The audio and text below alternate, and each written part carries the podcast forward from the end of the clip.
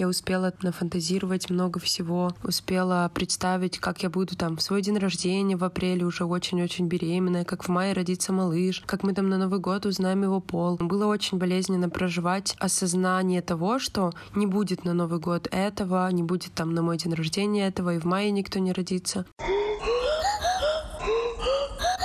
Всім привіт! Це шостий випуск подкасту День матері. Саша, мама меншої Іванки, який вже на момент вашого прослуховування виповнився рік. Ура! Я мама старшої Іванки Яся. Моїй Іванці три з половиною роки. Сьогодні у нас буде така досить непроста тема про перинатальну втрату. Жовтень це місяць інформування про перинатальну втрату. Як сказала Саша, це дуже непроста, часто табуйована, стигматизована тема. Ну і загалом, мабуть, ми, хоч і спробуємо підійти до цього дуже дбайливо і обережно, але маємо попередити про те, що тема чутлива і може спровокувати ваші болі, переживання, стати для вас тригером, навіть якщо у вашому житті не було перинатальної втрати. Просто майте це на увазі. Можливо, якщо зараз ви не відчуваєте в собі достатньо ресурсу, послухайте цей випуск трохи пізніше. Підготовці цього випуску нам дуже допомогли неурядові організації Опіка Ангела.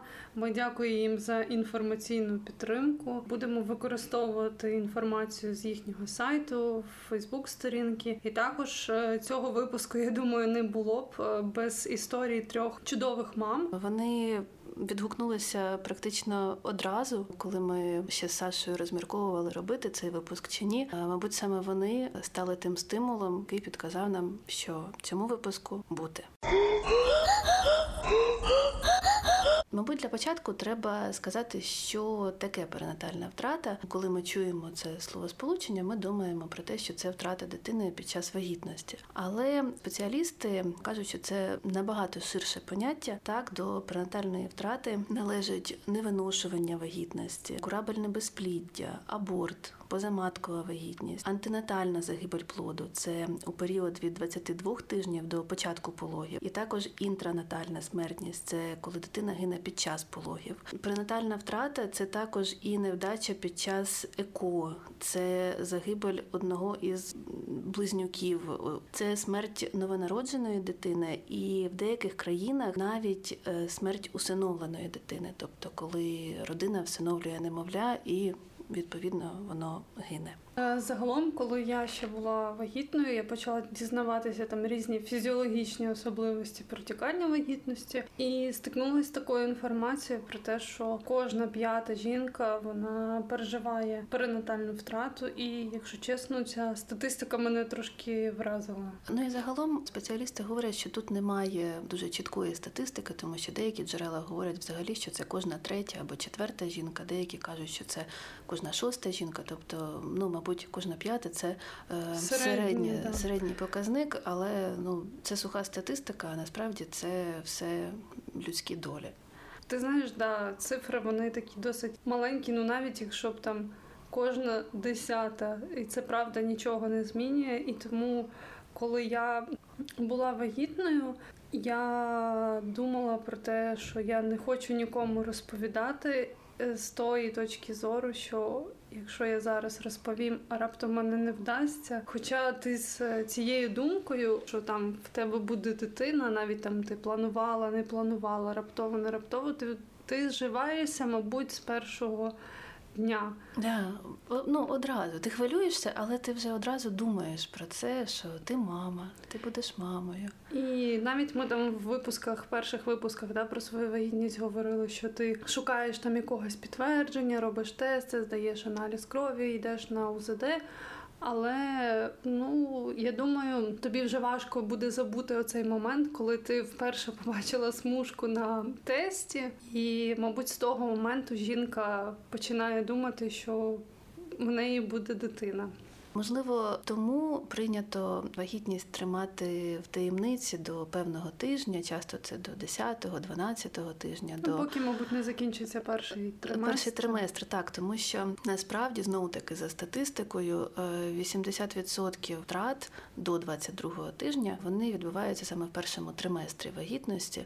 Ну дійсно, це такий дуже тривожний час, мабуть, для всіх мам і майбутніх тат. Коли от я була там не в темі, і я чула про втрати, вони мені здавалися чимось таким, ну не те, що звичайним, але за цим у мене не було дуже багато емоцій. Тобто я їх не переживала якось емоційно. На початку вагітності я почала читати книжку Березовської «9 місяців щастя, здається, вона там описує, ніби так намагається заспокоїти з точки зору медицини про те, що там втрата на ранньому терміні відбувається через певні особливості організму, коли там е, ну правда організм вирішує, що немає шансу на виношення дитини, да і на здорову вагітність. На здорову вагітність, угу. да. Тому так, от він ніби сам вирішує долю майбутньої дитини. Ну ніби якось так сприйняла ці слова, але знову ж таки, якби коли це стається у жінки, яка все рівно знає про те, що дитина буде це так просто не не можна пережити. Да? Ти там пішов на операцію і ти вийшов вже вже невагітний. Розуміти це одне, а проживати все це це зовсім інше. Я маю сказати, що коли я була вагітна, дві жінки з мого оточення, одна з трохи ближчого, інша з тих, е, кого я читала в соцмережах. Ну але зараз, мабуть, ці люди теж досить близькі е, до нас, попри те, що ми з ними не знайомі. Дві жінки втратили свою вагітність. Е, тоді я була на початкових тижнях. Я не могла про це не думати. Я намагалася говорити собі, що, хоч зараз там все добре, але все може закінчитися загалом будь-якого дня, будь-якої миті. Не знаю, чи можна бути до цього готовим. Ну, мабуть, але ні. мабуть, ні. Але я пам'ятаю добре, коли минув 26-й тиждень, коли дитина набрала вже там певну вагу, і коли вважається, що її легше виходити. Ну, хоча Сьогодні ми дізнаємося, що не завжди так стало спокійніше. Ще чому ми говоримо про це сьогодні? Тому що часто ці історії не розказують. Це боляче, це соромно. Е, дуже багато жінок беруть на себе провину за те, що вони не виносили дитину. І тому, коли ти чуєш історії про пренатальну втрату, це може в тому числі і підтримати і дати розуміння, що в цьому ти не одна. Наша перша героїня Саша втратила свою вагітність на початку жовтня. Їй було непросто про це написати, але коли вона розповіла про викидень у своєму інстаграмі вона отримала дуже багато тепла, дуже багато підтримки, дуже багато повідомлень від жінок, які теж через це проходили. І для нашого подкасту разом із чоловіком Максимом вони розповіли про те, як це було. 22 сентября мы э, сделали тест, узнали, что я беременна. Как показало УЗИ, это уже было...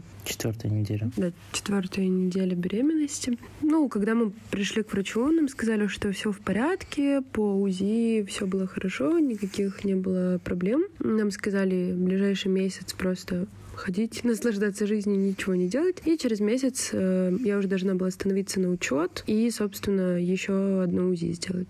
За всю беременность я из восьми недель две из них знала, что я беременна. Мы успели рассказать за это время нашим родителям о беременности, э, родственникам, каким-то нескольким близким друзьям. И на восьмой неделе вечером лежали, отдыхали. Уже было там поздно, часов 11-12. Сначала у меня начала тянуть в животе внизу. Начала писать там врачам, смотреть по программе вообще, что как. Ну, везде было написано, что это окей. Боль начинала только усиливаться, усиливаться, усиливаться, и в какой-то момент началось кровотечение. Такое, типа, совсем, получается, ну, небольшое, это не было прям кровотечение такое привычном понимании этого слова. Вот. Ну, сначала да. Ну. Да, мы тогда начали переживать, то есть я там списался с врачом знакомым своим, объяснил, описал ему ситуацию, но было стрёмно довольно. Ну да, все это начало усиливаться, тревоги поддавал тот момент, что это суббота вечер, поздняя ночь уже, это где-то близ, ближе к 12 все шло. А, мы были в каком-то таком шоке, все перемешалось, чувства, слезы, страхи, мысли. Мы вызвали скорую, поехали, нас повезли в первый роддом. Да, она довольно быстро приехала, то есть они там все уточнили, быстренько сказали, что надо ехать. Мы собрались, приехали. Да, сказали собрать вещи там минимально на несколько дней, хотя непонятно еще ничего было. Но мы приехали в больницу, и там, конечно, наверное, стоит уделить этому внимание. Я столкнулась с, ну, просто ужасным, мерзким, унизительным отношением к себе. Те, как бы, ситуации, которые там я проживала. Даже смешно говорить о том, что там не было никакой, ни малейшей вообще психологической поддержки, учитывая то, что, да, мне там, я молодая девушка, они все прекрасно знали, что это моя первая беременность, потому что они мне спросили об этом. И не было никаких абсолютно моментов, чтобы кто-то, ну, как-то поддержал эмоционально. И, собственно, когда пришла врач, я столкнулась с таким отвратительным отношением к себе. Это было ужасно унизительное, там какие-то насмешки, какие-то абсолютно некорректные высказывания, э, сравнения, вот. И все это происходило в момент, когда я просто истекала кровью уже очень-очень-очень сильно. А я в это время был, получается, ну как бы карантин, я был в комнате. Для ожидания. Такой, типа для ожидания, то есть да, там да, дальше где-то Сашу увели. Очевидно было по общению с людьми, что как-то, в общем, еще один пациент, ну, наверное, это типа нормально, да, еще один пациент, еще один, типа, выкидыш, ну, типа, окей, да, хорошо. Вообще могу сказать, что мне лично никто ничего не объяснял. Мне никто ничего не говорил. Мне даже когда я уже ложилась на, собственно, манипуляцию, которую мне делали, чистка как-то так, когда, то есть, уже понятно было, что невозможно спасти ребенка, и нужно было просто сделать там все какие-то процедуры, которые нужны были мне для моего здоровья. Никто не объяснял там, что сейчас со мной будут делать, как это будет происходить, как долго. То есть все это я должна была сама спрашивать по 10 раз, э, еще переспрашивать, точно ли они не обманывают меня. Все это, конечно, не очень было приятно. Вот, но потом к нам врач вышел, то есть там был я и моя мама, и они сказали, что проблема, ну не проблема, а вопрос типа ген. Они это говорят всем, поэтому Ну, это не наверное. имеет никакого значения. А мы этого не знаем. На первых неделях беременности, как мы потом поняли, мы, мы были в, в Египте, и Саша и я, мы там немножко заболели. Мы не знаем, был это коронавирус, это была просто простуда, ну, по симптомам, как бы просто простуда, температура, все остальное. И врач сказала, что, возможно, если это была какая-то болезнь, это был, был вирус, возможно, это его, типа, последствия. Но сейчас мы еще ждем анализы. Гистологию, да. И- Гистологии. К сожалению, пока нет еще результатов, поэтому, может быть, еще что-то узнаем. Конечно, первое, с чем я столкнулась, то, что было самое тяжелое в плане психологически, это то, что после этой всей операции, когда я пришла в себя, ну, я поняла, что у меня нет никакого другого выхода, как остаться в этой больнице. Как-то не особо можно было вставать, ходить. Как минимум одну ночь мне нужно было там переночевать, а из-за карантина никакими уговорами никак не пустили туда Максима. Говорила, что я хочу пойти в туалет, то врач просто мне сказала, медсестра точнее, она сказала, ну, если у вас не сильно будет кружиться голова, то туалет там дальше по коридору. Я просто шла, держась за стенку по пустой больнице. Это было сложно психологически, больше не физически, потому что физически там у меня часа четыре еще после этой операции болел живот. Потом уже тело начинало восстанавливаться, но психологически было там очень сложно находиться в этой больнице. Я на следующий день просто оттуда, ну, можно сказать, сбежала. Я подписала документ о том, что я беру ответственность на себя и ушла, потому что находиться там было невозможно. У меня есть психолог, э, które даже для меня немножко больше, чем психолог. Она ко мне приезжала в больницу. Это такая моя очень близкая женщина, можно сказать, которая мне является психологом, таким, не знаю, ментором, поддержкой. Вот, поэтому ну, у меня есть очень большая поддержка в целом. Даже я, когда поделилась в Инстаграме этой историей, рассказала ее, то то количество поддержки, которое мне пришло от разных женщин, знакомых, незнакомых, оно было колоссальное, оно было огромное, и за это я очень благодарна. Как оказалось, ну, довольно многие женщины это пережили, и они могли об этом не рассказывать, но как бы в личном каком-то общении, в переписках отвечали на наши посты и как бы рассказывали, что и мои там какие-то друзья тоже там э, абсолютно люди, которых типа я не знал, что такое вообще у них было, и там в каком-то супер типа нежном возрасте, там 16-17 лет. Мне писали некоторые друзья и знакомые, что у них такое типа было, и это было супер вообще. Во-первых, неожиданно, как бы, да, ты не на кажется, что ты один с такой про- проблемой, хотя ты понимаешь, что, что, что это не так, но когда как бы тебе пишут об этом, рассказывают, ты понимаешь, что это действительно не так. И да, и мне, и Саша, в общем, много людей писали и просто с поддержкой, и те, кто пережили такое. И также мне очень много женщин писали такие слова благодарности за то, что я, в принципе, начала говорить об этом, потому что я вижу, наблюдаю и как бы знаю много историй, когда женщине не было даже пространства для того, чтобы это прожить, потому что ее близкие, например, не понимали глубоко этой проблемы. Даже вплоть до того, что муж не понимал, Она сталкивалась с тем, что общество давило на нее тем, что говорило ей, да, все нормально, вы еще молодые, у вас еще будут дети, да это вообще со всеми происходит. То есть происходило такое обесценивание этой боли, которая невероятно огромная в моменте, когда с этим встречаешься. Очень многие писали благодарности за то, что будто бы я своим голосом и своим этим текстом помогла и им сказать об этом, потому что когда я об этом говорю, об этом узнает больше людей, немного, может быть, иначе начинает к этому относиться. Что еще было важно, это то, что мы в нашем проживании были вместе. Когда я пришла из больницы, первое, что мы сделали, мы просто вместе сидели и плакали много, долго, столько, сколько хотелось плакать. И это очень важный момент, потому что если все эти чувства подавить, в себе очень сильные, они ну, могут разрушать годами, и женщина может даже не догадываться об этом. Да и мужчина тоже, потому что и для мужчины это утрата, осознает он это или нет. Я могу сказать, что я, на удивление, легко как мне кажется, все пережил. Я пока не знаю, хорошо это или плохо, но это просто факт. Уровень как бы нервов переживания, пока мы были дома, пока мы не уехали в больницу, он был типа запредельным. В больнице я уже как бы особо, ну, я не то, что не переживал, но как-то, ну, в общем, очень много нервов ушло именно вот в этот период, пока мы были дома, потому что тогда вообще типа ничего не было понятно. Но было понятно, что что-то очень плохое происходит. Я спокойно это переживаю, но просто это, это, это случилось так быстро, новость, да, там про беременность, так быстро, внезапно, и так как-то быстро это все закончилось, мы типа на самом деле еще, ну, я говорю, наверное, про себя. Я не то, что не успел, типа, осознать или принять. Успел, наверное, но как-то прошло две недели, как-то все так вообще быстро, странно, непонятно. Еще ничего не успел подумать, что как, что как, что как дальше. И оно, типа, закончилось. И оно как-то произошло. Мы были очень рады, оно закончилось. Мы были очень грустными, но как-то жизнь идет дальше. Наверное, если бы это случилось на каких-то действительно поздних, типа, сроках, все равно в мозгу как-то не укладывается, что вот, типа, ты мог стать, типа, отцом, а потом, типа, бац, через две недели, типа, ты уже, типа, не отец. И я там взял пару выходных, как бы, чтобы, ну, как-то вообще типа понять, пожить в этом спокойно. Но все равно мир, блин, настолько стремительный, что даже такие вещи ты не всегда успеваешь до конца прожить, хотя по-хорошему надо было бы. Во-первых, мне кажется, что еще прошло не так много времени, и в любом случае вся эта ситуация, вся эта боль и осознание, они еще будут укладываться в голове. Для мужчины это утрата, но он ее может ощущать только лишь мыслями, эмоциями. Вот, да, да, это очень а, важный нюанс. Я как бы это все проживала через свое тело. И больше всего это и проживало мое тело. И очень хочется, чтобы женщины были ну, бережны и к себе, и вообще, чтобы мир был более бережен ну, к той женщине. И мне кажется, очень важно, если женщина работает в офисе, и невозможно, что там у нее случился выкидыш, и на следующий день она идет на работу. Но мне кажется, это просто стоит каким-то законом запретить. Тяжело было еще в моменте в том, что я такой человек, у меня очень развита фантазия, и мне нравится расклад раскладывать в моей голове все по полочкам, как я хочу, как я вижу. И за эти две недели я успела там нафантазировать много всего, успела представить, как я буду там в свой день рождения в апреле уже очень-очень беременная, как в мае родится малыш, как мы там на Новый год узнаем его пол. Было очень болезненно проживать осознание того, что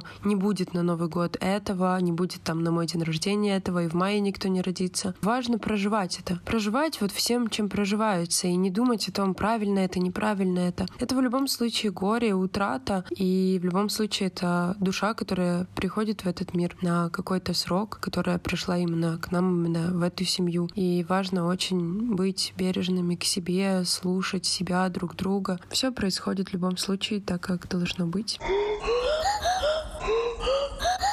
Мабуть, не останню роль в тому, як е, родина переживає втрату, грає її оточення. І от е, Саша згадувала про некоректне, недоречне ставлення медичного персоналу. На жаль, це ті реалії, з якими стикається більшість е, жінок, які переживають втрату, зокрема в Україні. Але загалом можна, я думаю, говорити сміливо про те, що оскільки у нас немає культури переживання втрати, ну не лише дитини, але й дорослого, тобто загалом немає немає культури розуміння смерті, її переживання. Це щось таке страшне, табуйоване, про що не можна забобонно говорити, аби щось не сталося, то ми не знаємо, як реагувати. Не ну. знаєш, що сказати, і боїшся навіть щось сказати, щоб не сказати зайве. Звичайно, що не має тут бути місця таким словам, як та ви молоді ще народите, або ой, нічого, це з усіма буває. Це те, що взагалі, мабуть, грішно казати в е, такій ситуації, якось намагаючись хочуть розрадити. Втім, мені здається, що часто люди вдаються до таких коментарів саме тому, що не знають, як підтримати, і кажуть, аби просто щось сказати так як ти сказала, немає цієї культури переживання втрати. З одного боку, можливо, краще промовчати тоді в такий момент. Або запитати, як тебе підтримати. І е, окрім цього, будь е, складною е, складним моментом тут є ще те, що втрата дитини це завжди особливий шок, тому що він порушує природній хід подій. Що ну, да, всі... спочатку батьки, потім дитина, і ти ростиш цю дитину. Да. В тебе вже є якісь певні очікування мрії, фантазії. Питання підтримки стоїть особливо гостро ще й тому, що за статистикою в Україні більше десяти дітей щодня народжуються мертвими або помирають у перші дні свого життя. Мається на увазі після 22-го тижня вагітності. Ми дізналися, що є така організація опіка ангела. Вони власне, на мою думку, роблять велику роботу, тому що допомагають з інформуванням медичного персоналу інформуванням батьків про те, як правильно переживати втрату. Вони з нами поділилися, як як цей механізм да працює в Україні. Засновниця організації Наталя Синиця розкаже про те, власне, як супроводжують і підтримують батьків. Зокрема, вона говорить про те, як це відбувається в парентальному центрі Івано-Франківська. Пізніше ми почуємо про те, що така практика існує і в Києві, але звичайно таких пологових ще небагато. Ще два роки тому українською не було доступної інформації інформація для медиків, як власне вони можуть супроводжувати батьків у випадках перинатальних чи неонатальних втрат. Е, зараз вже така інформація є, але маємо розуміти, що зміни відбуваються не миттєво, і якщо є лікарні, де вже впроваджено систему підтримки, наразі це єдиний перинатальний центр в Україні, а саме Івано-Франківський обласний перинатальний центр, то будуть заклади, де про підтримку навіть і не чули, і медичний персонал зовсім не володіє інформацією щодо того, як краще взаємодіяти з пацієнтами у випадках, коли стається втрата. Е, загалом в Україні не було якогось окремого тренінгу на загал для медичних працівників щодо правильної комунікації, і медики завжди діяли суб'єктивно. Е, зараз же любий перинатальний центр може замовити інформаційні листівки для батьків е, саме в організацію опіка ангела. Є доступний посібник прощання з ангелом ангелом по супроводу втрат та правильній комунікації. Він є доступний онлайн, його можна завантажити безкоштовно. Але напевно не у всіх медичних установах ще є інформація про наявність таких матеріалів. і Не всі медичні установи вже готові до змін. У Івано-Франківську вже працює система підтримки, майже нічим не відрізняється від європейського досвіду. Тобто медики володіють інформацією щодо того, які емоції переживає сім'я, як краще підтримати. Вони дають можливість е, познайомитись та попрощатися сім'ям, яких стається втрата. Вони дають їм простір. Дуже важливо для медиків також проявляти ініціативу самим, адже навчившись правильній взаємодії з пацієнтами в кризових ситуаціях, вони запобігають травмуванню як себе, так і пацієнта. І медики з закладів, де працює система підтримки, вони відмічають, що їм стало працювати набагато легше і простіше з такими сім'ями, і вони бачать, як їхні дії впливають на те, як сім'я почуває себе в лікарні, на то, як сім'я потім проживає горе. На даний момент діє онлайн-програма психологічної підтримки бути батьками ангела. Це унікальна програма в своєму роді, адже кожен, хто працював над нею, зіткнувся з втратою дитини під час вагітності, пологів або за короткий час після них. Ми вже зібрали перші відгуки відгуки від батьків, які проходили цю програму. Зараз е, цю програму проходить близько 300 людей. З цих відгуків ми можемо сказати, що е, більшість батьків говорять, що вони відчули підтримку, вони зрозуміли, що вони не є винними в тому, що трапилося. Багато хто говорить, що змогли зрозуміти, що вони не одні в своєму горі, що їх почуття, емоції, переживання є нормальними. Ми бачимо вже з відгуків, що програма допомагає батькам відпустити непрості емоції, емоції, відпустити біль, але при тому не забути про своє дитя. Наша мета була створити програму, яка поможе повернутися до повноцінного життя, яка поможе е, прожити горе. І зараз е, розуміємо, що програма триває 10 тижнів, а горе проживається значно довше. Але вже бачимо, що ми даємо своєрідний як торговказ сім'ям, які стикнулися з втратою, для того, щоб впоратись з непростими емоціями, і все ж таки, коли вони зможуть, коли вже настане час для тої сім'ї реабілітуватися, прожити це горе. Також, крім програми бути батьками ангела, яка є онлайн, яка є в безкоштовному досвіді е, доступі, діє інформаційний ресурс, є онлайн-групи підтримки, також є онлайн-спільнота батьків у Фейсбуці. Це лише частина того, чим займається команда опіки ангела. Ми постійно проводимо інформаційну діяльність. Ми надсилаємо на запит брошури для медичних працівників, щоб вони могли надавати їх батькам. Ми організовуємо інформаційні кампанії і піднімаємо загальний рівень обізнаності, щоб питання підтримки поширювалося і люди могли отримати належну підтримку не лише від закритої спільноти, але й від своїх друзів, від своїх рідних. Перш за все, опіка ангела є членом міжнародного альянсу по превенції мертвонародження. А також ми співпрацюємо з організаціями Сенс Австралія та Сенс Великобританія. Постійно обмінюємося досвідом із ем, австралійським перинатальним центром, з якого почалась власне підтримка сімей. Це King Edward Memorial Hospital. Власне, з цього медичного закладу ми почерпнули найбільше знань і від них отримали найбільше практики, як власне впроваджувати підтримку, і як вона діє зараз. Ми маємо щастя серед наших менторів мати людей, які 40 років тому міняли систему в Австралії та налаштовували її, де підтримка була відсутня для батьків в той час, як і зараз є в Україні. Е, ми знаємо, з якими проблемами вони стикалися там.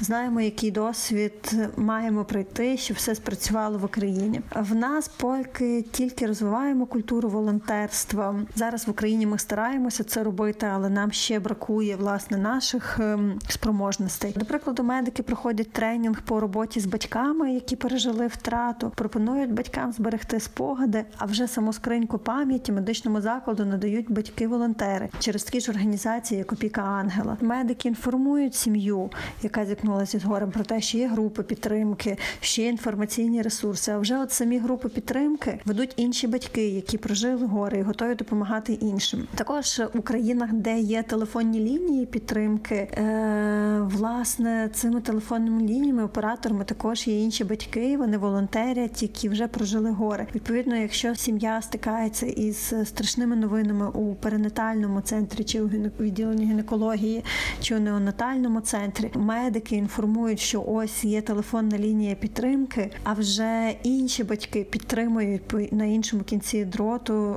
ту сім'ю, яка зіткнулася з горем. Вони можуть поділитися власним досвідом, підтримати, допомогти найважчі миті життя, підказати, що краще зробити в той чи інший момент. Бачите, медики мають свою частину знань. Вони навчені правильно комунікувати, вони навчені надавати інформацію про наявну підтримку.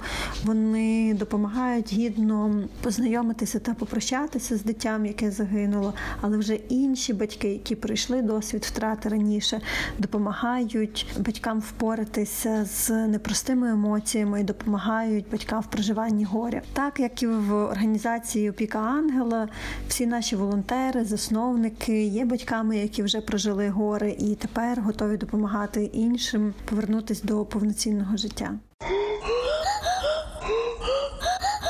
Мені здається, знаєш, що будь-якою в лапках невдачею у нас не прийнято ділитися публічно. Хоча там, як е, показує приклад з нашим попереднім випуском про грудне вигодовування, коли ми його поширили, нам почали приходити історії про те, що а і в мене був негативний досвід, а, і там а інша розказує, що в неї не склалося, і кожна починає ділитися, і ти ніби розумієш, що ти не одна в цьому світі, і можливо, коли ти знаєш а, такі історії, тобі було б легше проживати власні Це дійсно так, і я думаю, саме тому про свій досвід втрати її переживання, проживання часто говорять публічні люди: Мішель Обама, Бьонсе, Гвінет Пелтроу, е, Лінсі Лохан, українська блогерка Софія Стужук, подружжя Марка Цукерберга та Прісцили Чан, Крісі Тейген та Джон Ледженд. Це ну лише частина тих відомих людей, тих е, селебриті, які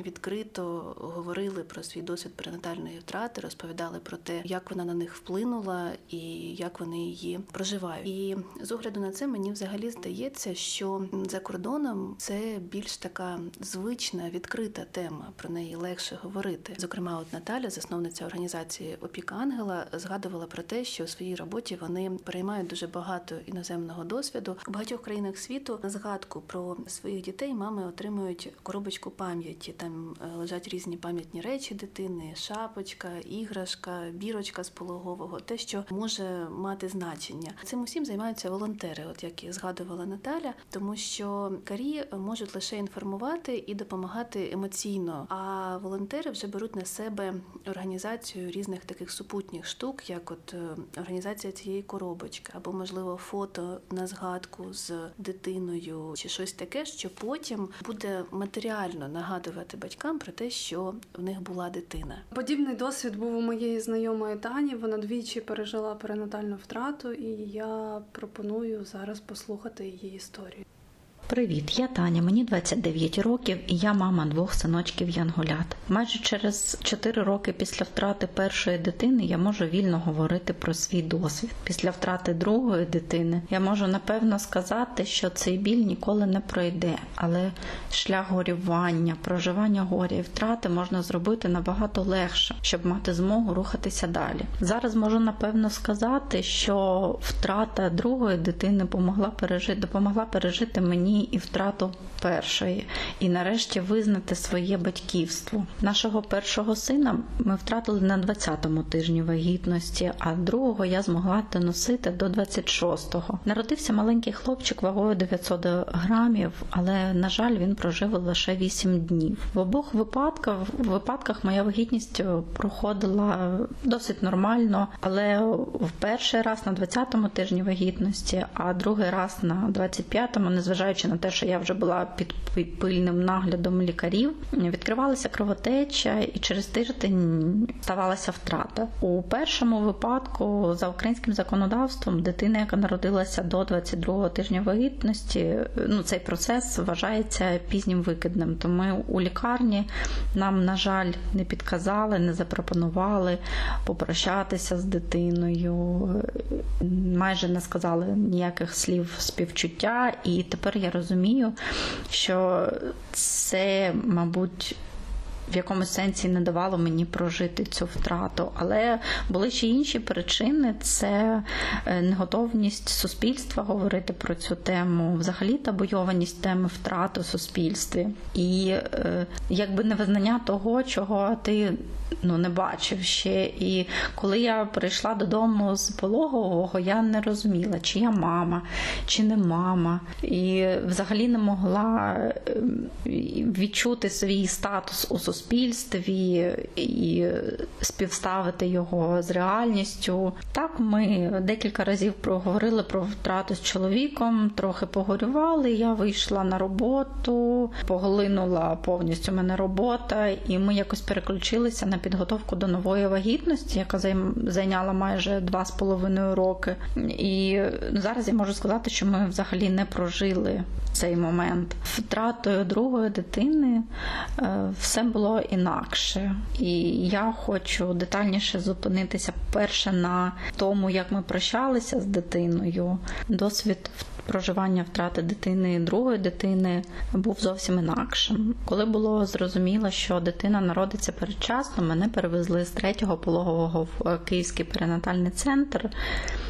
Там я народила хлопчика, ми назвали його Мате. Вісім днів ми ходили до нього в реанімацію, е, мали змогу доторкнутися до нього, купити йому якісь речі, чи шапочку, чи шкарпетки дуже маленькі. Але так сталося, що на восьмий день ввечері мені подзвонили з реанімації дуже коректно, дуже спокійно повідомили, що нашого мате вже немає. Е, я почекала чоловіка, і ми разом пішли з ним до реанімації реанімації. Нас там е, зустріли лікарі і запропонували попрощатися з дитиною. Хоча на той момент я була в такому шоковому стані, що пам'ятаю, казала чоловіку, що я не зможу це зробити, я не хочу. Я дійсно в тому стані я не хотіла прощатися. Але я дуже вдячна своєму чоловіку, що він таки вмовив мене. Ми зайшли до кімнати, там ну, реанімаційна як палата для дітей. Він був там сам у кювезі, е, його запеленали, було досить темно, тихо. І нас закрили, і ми мали змогу попрощатися з сином стільки часу, скільки нам того хотілося. І зараз, е, через е, майже 9 місяців від втрати, я розумію, наскільки це було потрібно. І, мабуть, якщо б я не попрощалася з сином, я би не пробачила собі і до сьогодні. Тут я хотіла би окремо відзначити е, роль медичного персоналу у подальшому проживанні горя. Бо на цей раз е, майже від всіх у пологовому ми з чоловіком чули, по-перше, слова співчуття. Нашу дитину називали на ім'я, нам давали поради з поховання, якісь бюрократичні моменти допомагали вирішувати. Звичайно, що в моменті, коли ти знаходишся в моменті, тобі не здається це якимось важливим, але зараз я розумію, що можливо тоді Е, ці моменти вони допомогли мені зараз вийти з цього стану. Після пологового десь ще місяць тижні три я провела у лікарні, а потім повернулася додому, і перші місяці два, мабуть, плакала, дивилася в стелю, нічого не хотілося.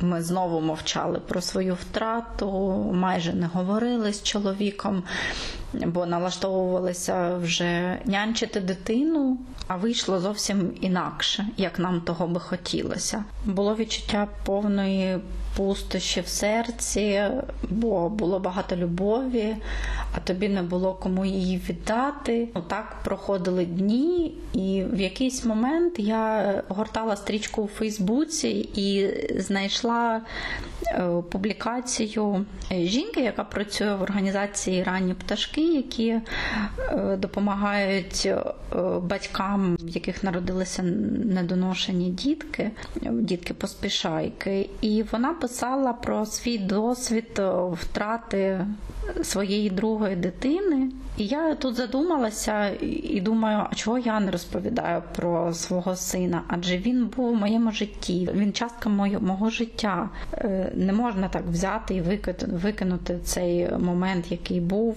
І тут в мені щось відбулося. Я почала десь шукати допомоги, шукати організації, які займаються темою перинатальних втрат, і натрапила на організацію Опіка Ангела. Вони допомагають батькам, які пережили втрату вагітності та дитини. Е, також там є групи допомоги батькам так звані групи підтримки, і нещодавно вони запустили онлайн-програму підтримки батьків е, янголят. Вона складається з 10 відео, вони розбиті на частини за темами. Цю програму можна, по-перше, проходити безкоштовно, по-друге, у своєму ритмі, і таким чином прожити своє горе, прийняти свій статус і прийняти таке своє життя таким, яке воно є зараз. Але повернуся до історії з тим, як починалася моя реабілітація, така внутрішня. Я задумалася над тим, чому я мовчу про свою дитину, і вперше я наважилася про поговорити про це з чоловіком, бо зрозуміла, що йому ж теж важко, він же теж переживає е, свої якісь емоції. Е, так, чоловікам набагато важче все це дається. Вони не звикли говорити про свої біль, бо вони чоловіки, бо вони сильні. Наприклад, мій чоловік одразу поринув у роботу, і е, ми не підіймали просто ці питання. Аж поки не сіли і не поговорили, і ми почали говорити днями просто інколи просто про емоції, інколи згадувати, що з нами відбулося, інколи згадувати моменти, коли ми ходили до сина в реанімацію, і якось так почали виплескувати свій біль один одному. Тому, якщо говорити про допомогу, психологічну допомогу, я особисто не зверталася до психологів, бо у мене є з ким поговорити, є з ким порадитись, є кому розказати свій біль, поплакатись. Але я хочу сказати, що якщо ви відчуваєте, що вам потрібна допомога, то звернутися за нею не соромно, це нормально, нормально проживати своє горе. До речі, моїм другим особистим психологом була моя мама. Е, вона теж підтримувала нас весь цей, цей час, і я хочу сказати, що підтримка рідних в той час, коли ви проживаєте е, горе, коли ви проживаєте втрату дитини, вона надважлива і вона інколи творить такі дива і дає вам такі сили рухатися далі. Е, дуже дуже добре, коли ваші рідні визнають ваше батьківство, визнають ваш вашу дитину дитину, коли ця дитина, яка пішла, на жаль, надто рано, незримо є у вашій сім'ї. І всі ці розмови поступово привели мене до того, що у травні був День матері, і я зрозуміла, що я є мама, мій чоловік є тато, і я наважилася публічно вперше розповісти нашу історію про другого сина. А за півроку рефлексій півроку по тому я зрозуміла, що ми є батьки двох синів. І нарешті і для себе визначилася, що у мене два сини, і кожен з них займає своє місце у своєму житті. З тією тільки різницею, що до другого сина ми просто маємо куди приїхати і попрощатися. У нас є могилка на кладовищі. Ми зробили йому пам'ятничок, і час від часу ми їздимо до нього, і спілкуємося, привозимо йому іграшки. А друга дитина залишилася в нас у серці, і кожного ми любимо по-своєму, але сильно навіть незважаючи на те, що вони були з нами занадто мало. Зараз ми з чоловіком просто продовжуємо жити своє життя, і для кожного сина в нас є належне місце. І більш того, зараз я розумію, що наші майбутні діти теж будуть знати, що в них були старші братики з досвіду проживання двох своїх втрат я маю декілька висновків. Е, по-перше, я хотіла би сказати кожній жінці, кожній парі, що вони мають право на проживання горя і стільки часу, скільки буде їм потрібно. Вони мають право на визнання свого батьківства, вони є мамами і татами. По-друге, якщо ви є рідні. Жінок та чоловіків, які втратили дитину, завжди важливо говорити їм слова співчуття, обіймати. Можливо, коли їм захочеться проговорити. Про свою втрату, просто послухати їх, проявити свою турботу і зацікавленість. І по-третє, я мрію, щоб у нас в країні колись медиків і майбутніх медиків у навчальних закладах почали вчити, як спілкуватися з батьками у скорботі. Бо, на жаль, наш другий досвід проживання втрати це скоріше виключення з правил. І майже у 90% пологових не знають, як спілкуватися з е, жінками, які втратили дитину на будь-якому терміні вагітності і, в принципі, не дуже заморочуються з почуттями, які відчувають в цей час батьки. Я б дуже хотіла, щоб ем, в нас відбулися якісні зміни в цьому напрямку. І останнє, мабуть, е, Для тих, хто знаходиться поряд з батьками у скорботі, не бійтеся казати людям слова співчуття та виражати свою підтримку, бо іноді батькам, які втратили дитину, хочеться просто розповісти про своє дитя, про те, що це було в їхньому житті, і продовжує залишатися в їхньому житті просто не так, як вони собі того уявляли. Я пам'ятаю момент, коли я побачила від Тані пост з бірочкою.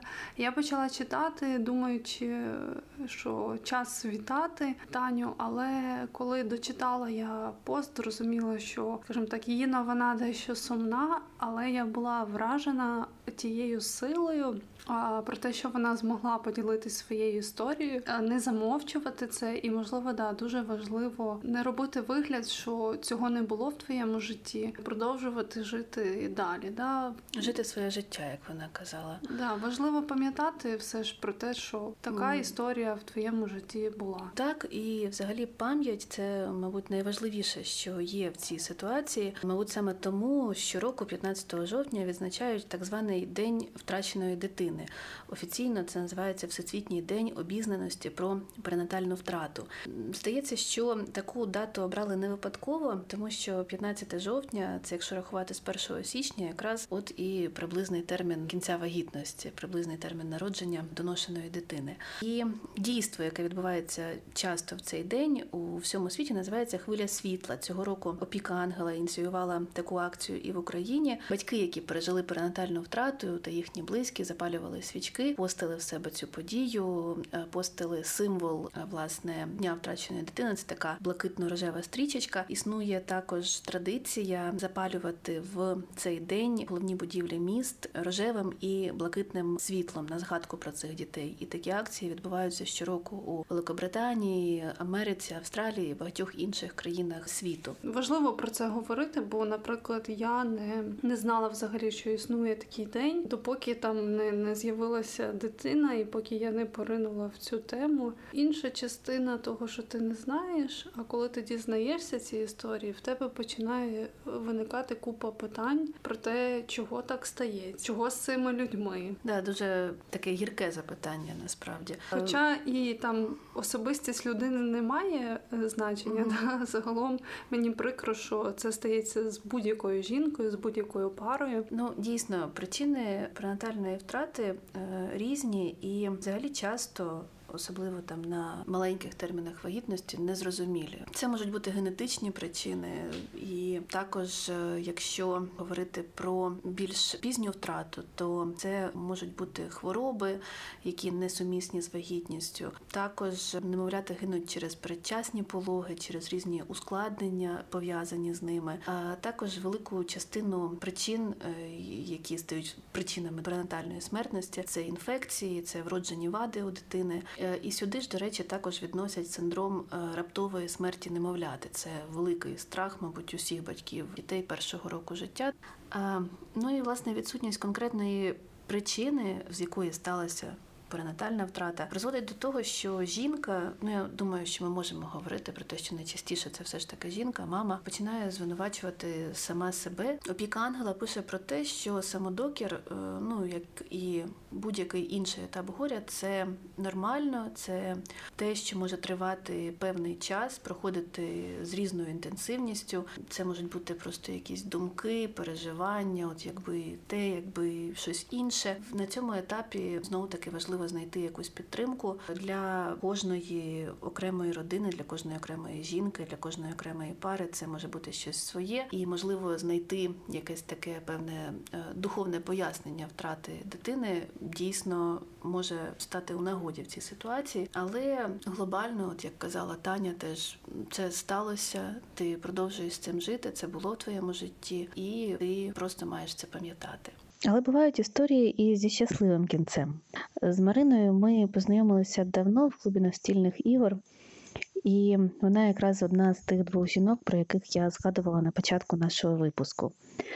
Я була вагітна, коли Марина втратила свою другу вагітність. І Я добре пам'ятаю той момент, коли вона розповіла про це нам з Яриком, моїм чоловіком. Я пам'ятаю, як ми її обняли, сказали щось, ну, на кшталт там як ти, але щось іще сказати було дуже складно. І ще я пам'ятаю, як її старший син Федір сказав тоді: «Е, моя сестричка вирішила не народжуватися. А у своїй історії Марина розповість, чому вони вирішили так казати. Ну а також розповість про те, як пізніше у неї з'явилася донька Аня. Привет всем! Меня зовут Марина, мне 42, и пять лет назад я потеряла ребенка. Точнее, мы в семье говорим так. Наша девочка решила не рождаться. Недавно я прочитала у Яна Шикорчика о том, что каждый ребенок имеет право на смерть. И наша родительская мудрость заключается в том, чтобы не отказывать ребенку в этом праве и оставаться в потоке жизни. Жена моего брата одно время работала в Ахмадете, в патанатомическом отделении, и вскрывала младенцев, умерших от чего-либо. И она сказала мне, что врачи, выясняя причину смерти, всегда оставляют некий процент на долю ребенка. То есть даже медики, люди науки допускают, что всегда есть воля младенца на нерождение. Я понимаю, это звучит мистически, но очень может быть, что мой ребенок в любом случае нашел бы способ не жить. Возможно, этой душе нужно было пережить такой опыт, и она выбрала для этой цели меня. Но вернемся в самое начало. Это была вторая моя беременность, и она протекала достаточно ровно и беспроблемно. Примерно так же, как и первая. Был скромный токсикоз, была утомляемость, конечно же, гораздо более ощутимая, чем в первый раз. И я связываю это исключительно с возрастом. И еще была склонность к старению плаценты но мы к этому еще вернемся. Тогда я работала на крупном телеканале и, узнав радостную новость, предложила руководительнице проекта сделать рубрику. Мы назвали ее «Новая жизнь». Она выходила в формате блога. Беременность вела столичная медклиника, а рожать мне предстояло в свежеоткрывшемся частном роддоме. На экране все выглядело радужно, но за кадром я не чувствовала себя ролевой процессом. То есть, казалось бы, как же так, если бы не я, этой рубрики вообще бы не было. Но я никак не могла поверить в то, что главное тут я. Раздражал парень-редактор, переписывавший мои сценарии, и девушка-режиссер, юная, не вполне понимавшая нюансы моего положения. Вместо того, чтобы наслаждаться своей долгожданной беременностью, я чувствовала себя загнанной. Да, у меня была идея родить и продолжить телевизионную историю уже в формате рубрики про новорожденного. Это было бы круто и вполне в духе времени. Я и сейчас одобряю свои телевизионные амбиции, но следовать им нужно было намного более расслабленнее, с большей верой в себя и любовью к себе. На третьем семестре начались отеки. Я легла в государственный роддом под капельницы. И тут-то наступил вот этот долгожданный момент полнейшей расслабухи, когда все с тобой носятся, а ты никому ничего не должна. И вот тут-то мне бы и прекратить свои съемки, просто уйти в законный декрет, тихонечко доносить и родить. Но нет. Когда отеки ушли, я вернулась в кадр, и это был неправильный выбор, приведший к трагическим последствиям. Я очень хорошо помню день, когда в моем организме началось необратимое. Это был понедельник. Мне было тревожно, мне было страшно, я вела себя нервно. Съемок оставалась еще неделя. Нам нужно было доснять еще три сюжета. Изначально я прописывала сценарий под себя, а потом давала редактору. После его правок мы снимали. Мне надо было написать текст о том, что происходит после родов. И вот он мне не шел вообще. Мне как будто нечего было писать. Съемки назначили сначала на среду, потом перенесли на пятницу. Мы приехали в клинику, и пока в одном зале выставляли камеры, мы с доктором пошли слушаться.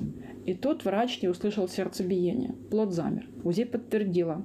Да, ничего же сделать нельзя. Я помню, что я лежу и говорю себе, Марина, это конец, Смирись, ты ничего уже не решишь. Она умерла, она умерла. Встань и занимайся завершением всей этой истории. Я очень быстро все осознала, и мне казалось, что я держала себя в руках. Но я до сих пор благодарна медсестре, которая дала мне валерьянки. Мы помчались в роддом, где я капалась на третьем триместре. А там мне предстояло родить естественным путем. В клинике в данном случае рожать нельзя из-за юридических моментов, связанных с регистрацией смерти плода. Что сказать, роды прошли и прошли. Я родила естественным путем, и на ребенка смотреть отказалась. Дело в том, что я помню все, что я вижу, и мне бы не хотелось, а, чтобы малышка мне вспоминалась, снилась и так далее.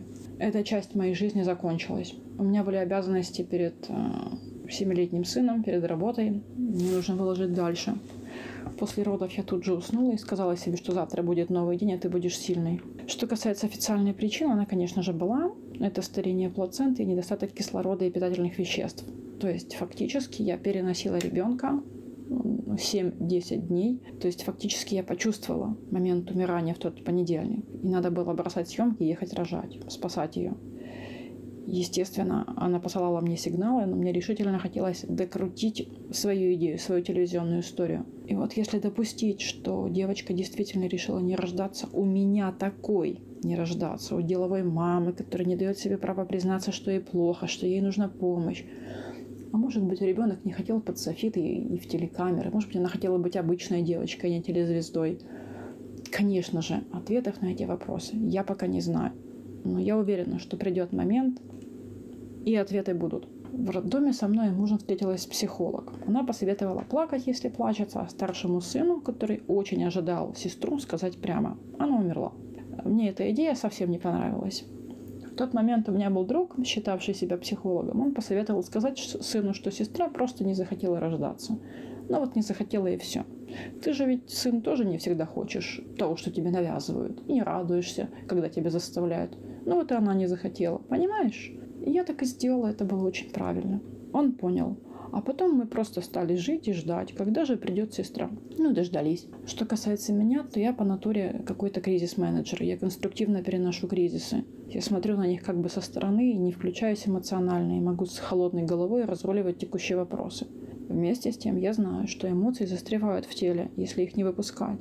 И поэтому я позволяла себе плакать, я много плакала, много гуляла и наблюдала за природой. Я поехала к родителям, нас за домом через дорогу лес, я пошла в этот лес, ходила долго, а потом, когда вышла, почувствовала, что мне намного легче. Еще у меня было занятие, одно занятие с арт-терапевтом.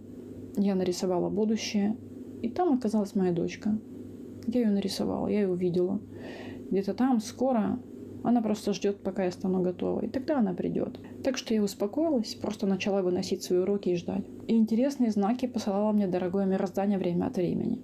Например, однажды мы пошли в зоопарк. И на каждом шагу мне попадались светлоглазые кудрявые малышки. Я чувствовала себя нехорошо. Я понимала, что моя реакция это просто игры разума, но все равно это было мрачновато.